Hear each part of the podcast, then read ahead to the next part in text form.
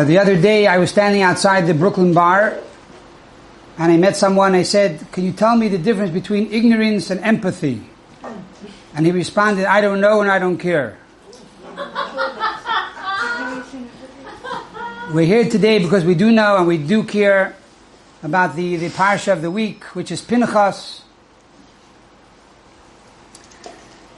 God tells Pinchas in the opening verses of the parsha, I will give you Brisi Shalom, a covenant of peace. And furthermore, I will give you the Bris Kunas Olam, the covenant of the eternal priesthood, that you and your children and grandchildren for all generations to come will be Kohanim, will be priests in the Holy Temple. What is the idea of Brisi Shalom? So Rashi tells us that it's like someone who says, thank you for doing me a favor. And therefore I show you my goodness and graciousness. And similarly, God told Pinchas, thank you for bringing an end to this terrible plague that was wrought upon the Jewish people. But Pinchas falls out every year during the three weeks. The three weeks between the 17th of Tammuz when the walls of Jerusalem were breached and led up to the seventh, the ninth of the month of Av, Tisha B'Av, when the first and second holy temples were destroyed. So these three weeks are known as Ben HaMetzarim. To understand this on Pshat, Remez, Drush, Soid, Chassidus. What is the simple interpretation that these three weeks are called the Ben HaMetzarim? It is actually based on a verse in Eicha, the book of Lamentations. And there it says, Hisegua bein Amitzarim, in chapter 1. It says that it was a time that her pursuers overtook her in narrow straits. So the word bein Amitzarim means between narrow straits, which also refers to the days of distress and the three weeks that we also are in the narrow straits because we suffer the, the loss of the first and second holy temples. And throughout the history of the Jewish people, many terrible things befell us over these three weeks. Halachically, it's a time that we don't take haircuts, we don't listen to music or perform weddings. And we don't wear new clothing, etc., etc. So this is the idea of Bein HaMetzarim, the three weeks. What is the hint of the three weeks for the future? The Rambam tells us that Yahavchu Yom Elu, the Sasain Simcha, that these the three weeks will be transformed in the future when Mashiach will come to the greatest days of joy. In other words, not only will these three weeks be nullified, that we will no longer have to practice mourning rites over these three weeks. But more than that, is going to be a descent for a greater ascent, which is a general rule in Kabbalah and in life that you have to go down in order to go up. And if God forbid you are forced to go down, it's only because God wants you to go to a higher place and a greater place. And the same, the same is true these three weeks, is that we go down through these weeks of constraints and challenges and hardships. Like it says in the book of Koheles, of the book of Ecclesiastes, King Solomon tells us, Ki that greater light comes out from darkness. It's through the darkness itself that creates this greater light. And so when there's a blockage, a concealment, it requires us to toil even harder and to work more. And this is really the purpose of challenges. When God gives a person a challenge, it is so that we should go deeper into our psyche, into our reservoirs of, of power, of potential, and to reveal the tremendous good and the colossal potential that we have. So these three weeks are not only that by going down, we're going to go up. In other words, not only these three weeks will be transformed in the future, but really now already there is hidden good, greater good than any other day of the year. It's like going into a gold mine. It's not only that you're going to get paid eventually for the work that you put into the gold mine or into the, into the diamond mine, but the fact that you find the diamonds is now in the mine. In these three weeks, God embedded in the world all of these gifts and all of these blessings. And it is through the toil and the additional charity, the additional Torah study and prayer that one performs throughout these three weeks, that one is able to acquire all of this good. This is the remez. This is the hint. What is the drush? What is the homiletics?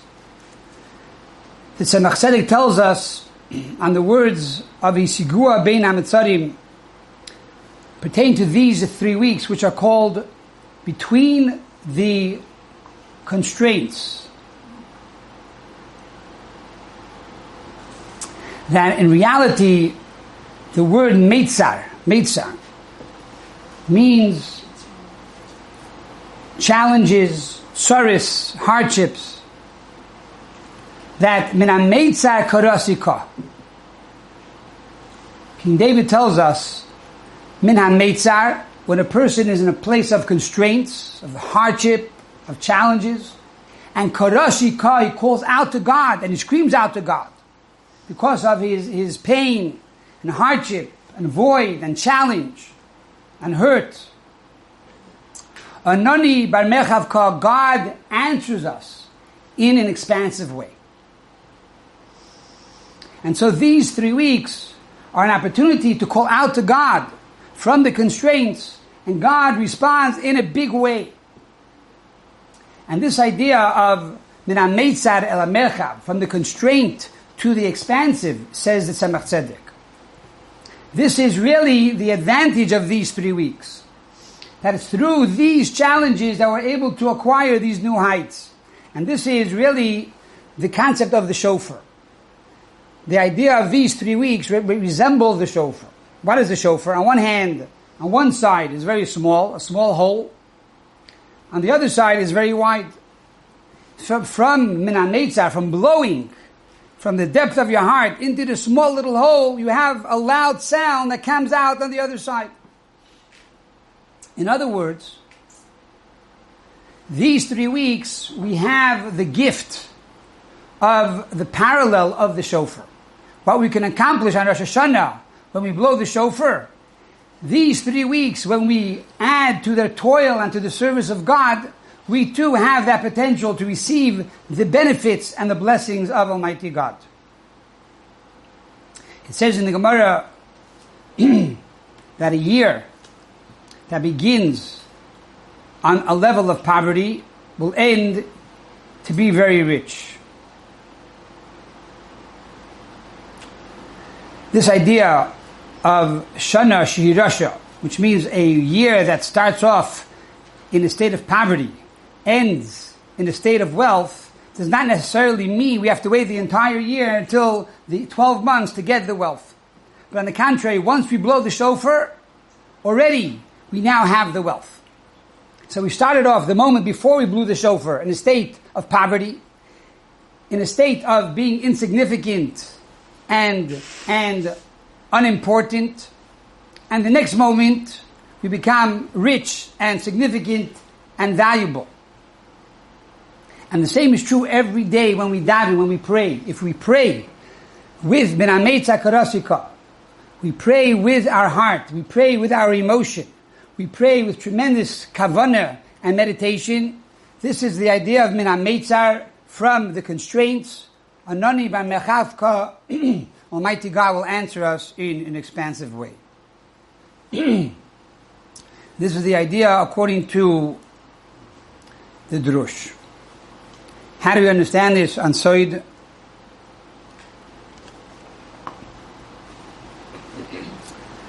Pertaining to the numbers of the month of the year, the month of Tammuz, which starts the three weeks, is actually the fourth month of the year the month of Tammuz. the third month of the year is Sivan, when God gave us the Torah. The fourth month of the year is Tammuz. The difference between the number three and number four is the letters Gimel and Dalit. Gimel is the third letter of the Aleph Beis. Dalit is the fourth level of the Aleph Beis. Gimel is Gemoyel, the giver, the benefactor, alluding to Almighty God, who gave us the Torah in the third month. So the trajectory was above to below. God gave us a gift, even though perhaps we didn't deserve it. The fourth month is the Dalid. The letter Dalid is the less. You have nothing. It's the poor person, the Dal. And therefore, now the job and the service and the mission of the fourth month is that the poor person needs to work to get closer to the giver, to the benefactor. And that is through putting in our own efforts, our own toil, rather than simply being a recipient constantly. Now you also put something into it. As the Talmud says, we don't want cheap bread. Cheap bread means you didn't work for it. When you work for something, you appreciate it. I know once I made scrambled eggs. They said, wow, this is delicious, most, the best scrambled eggs I've ever had in my whole life. Like, my wife said, I make you every day scrambled eggs. I know, but this is really good. Of course it's good. You made it yourself. The moment you do something and you participate, therefore there's a greater value to that participation. And so it's not enough that God gave us the Torah in the third month. In the fourth month, God wants us to reciprocate, and He wants us to participate. And that is the idea of the three weeks of Min HaMeitzar, Min HaMitzarim, the three weeks of constraint, of challenges, and the three weeks of poverty, that we have to go deeper to be able to reach now a higher level than before. The idea of number four also represents closure. The Torah begins with the letter Beis. Beis has three lines. Bereshis, in the beginning, in the beginning God created the world that the world only had three sides. The fourth side was opened. As it says, Mitzafoin, from the side of the north, the evil begins. The enemy came from the north to destroy the land of Israel. And similarly, evil comes from the north. And our responsibility is to close off that side so that no longer can evil enter. So God created three of the four sides, and we need to finalize and close that opening on the fourth side. This is the fourth month, the month of Tammuz, when we have to participate and bring closure to all pain and suffering. This is the idea of Soid. This is the concept of the esoteric. What does Chassidus say? Chassidus says that it's true that through darkness a person acquires greater light, and every challenge is to bring out deeper qualities latent in a person's psyche. However, why must God give us darkness? Why must God give us pain in order to reveal these secrets and these potential powers? God can do something else. God is a kol yachol. God is capable of doing anything. God is eternal. God is infinite. God is the omnipotent. If that's the case, why make us go through darkness to bring out greater light? Give us greater good to bring out greater light. And the answer is that in order for Torah to have shlemut, which means to be complete, in order for our avodah, our service to God to be complete, it's, it's needed that God should enter not only into a sphere that is light and good, but God also needs to enter into the sphere of darkness and hardship. In other words, no place should be void of God. And therefore, when in a place of darkness we recognize God, in a place of, of void, we also fill it with the knowledge and the belief and trust in God. This brings a completion to godliness. And that is also the concept of number five. Because the three weeks actually go from the month of Tammuz, the fourth month, into the fifth month which is the month of Av, Menachem Av. The number five represents the fifth level of the soul, the Yechida. As we say, Yechida liyachdach, the affirmation of the oneness of the soul to the oneness of God. In other words, by the fact that we give additional toil and work and affirmation to God, we now become one with Almighty God. In Kabbalah, the number three and four, even though three and four unite, three is three and four is four. There's God and then there's humankind. Number five represents becoming one. That we are totally one with God, there's no separation. And this is the transformation of the five negative things that took place on the day of Tisha B'Av. That these five negative historic events are now transformed to the five levels of the five prayers of Yom Kippur, which is a day of atonement and a day of oneness and a day of love with Almighty God. So, this is also why in Yom Kippur, at the end of the Ne'ilah service and the end of the fifth service, we say, Shema Yisrael, Hashem Elokeinu, Hashem Echad, Hear, O Israel, God is our Lord, God is one. The idea of oneness takes place after we are able to reveal the fifth level of the soul. That is no longer God and humankind, me and you. No, it's a true unity. That there's no separation between the two. And that is why we say, Baruch Shem, Kavoy Malchus Ved, blessed be the name of your glorious kingdom forever and ever. That it should not only be on Yom Kippur, but that oneness should continue throughout the entire year. And then we say Hashem Hu Elokim. God is Elokim. What does that mean, God is Elokim? God is God. We know God is God. What we're saying is as follows. Elokim represents the name of God that deals with nature. And furthermore, the name of God that is involved with judgment and darkness in a place of constraints.